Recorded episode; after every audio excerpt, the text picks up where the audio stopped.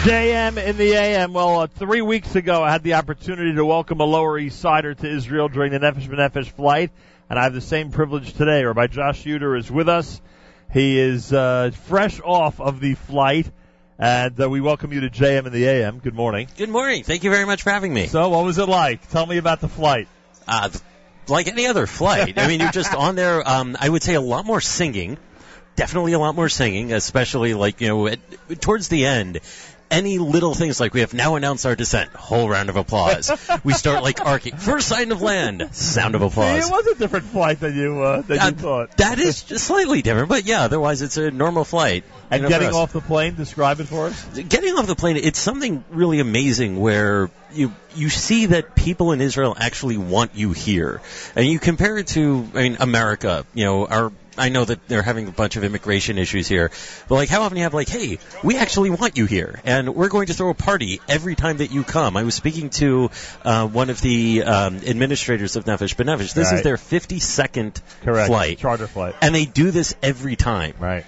Right? That that's really amazing. It is incredible. The one exception was, of course, last month, but thank God we're back into the into the uh, spirit of a real big celebration here in Tel Aviv. So it's an exhilarating experience. What do you have to say to the people back in the United States? Is it time for them to get, for all of us to consider Aliyah? Well, all of us. I mean, that includes you too. I right? know, but I told you it's a bad day to talk about it. Um, well, yeah. I mean, one thing that I really appreciate with Nefesh B'Nefesh in particular is while they encourage Aliyah, they've also very much encouraged smart Aliyah. So if you go to people and ask, well, hey, this is what I'd like to do, they will actually tell you advice that might say postpone Aliyah a bit because the goal isn't just to move to Israel. Anyone can, but how do you do it responsibly so that you don't have to leave? So if there are things that you need to take care of, be it professionally or whatever first, Right. they don't, you know, try to do it as, you know, fanciful as it might have been done as like, oh, just come to Israel, everything will be fine. They do a very good job of trying to say, here are the things that you need to take care of first and then go.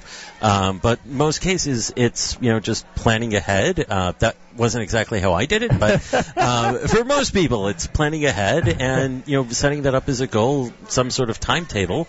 Um, and Nefesh B'Nefesh has been incredibly helpful in terms of helping navigate all of that. and uh, I know that your parents are here already a couple of years. When's the Yeah. first time you thought of actually getting here?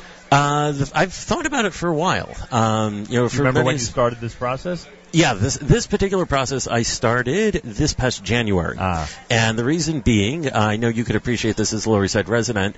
Uh, due to various co-op policies, my rent just completely skyrocketed.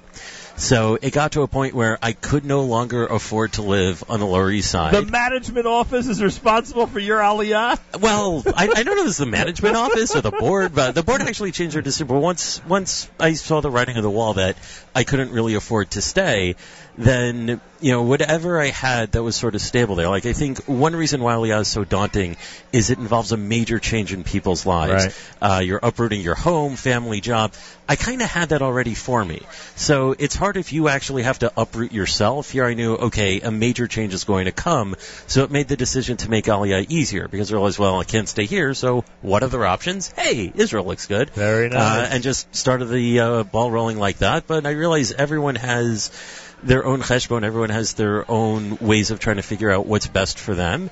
Um, and it's important for people to figure that out. Um, and part of that also means whatever you know comfort that you have i mean i don't just mean material i mean psychological comfort whatever situation you're in being able to get past that and saying you know what i'm ready to start from square zero right now Rabbi Yuter starts in Jerusalem. Mazal tov to you. Thank, you for very being much. here today. It's a pleasure to be here to greet you. good to see you again you hope to see you here too sometime Hope to see you uh, very soon here in the Holy Land. That's for sure. Rabbi Josh Yuter is in a left from the Lower East Side of Manhattan, uh, and he is uh, he is among the hundreds who have made Aliyah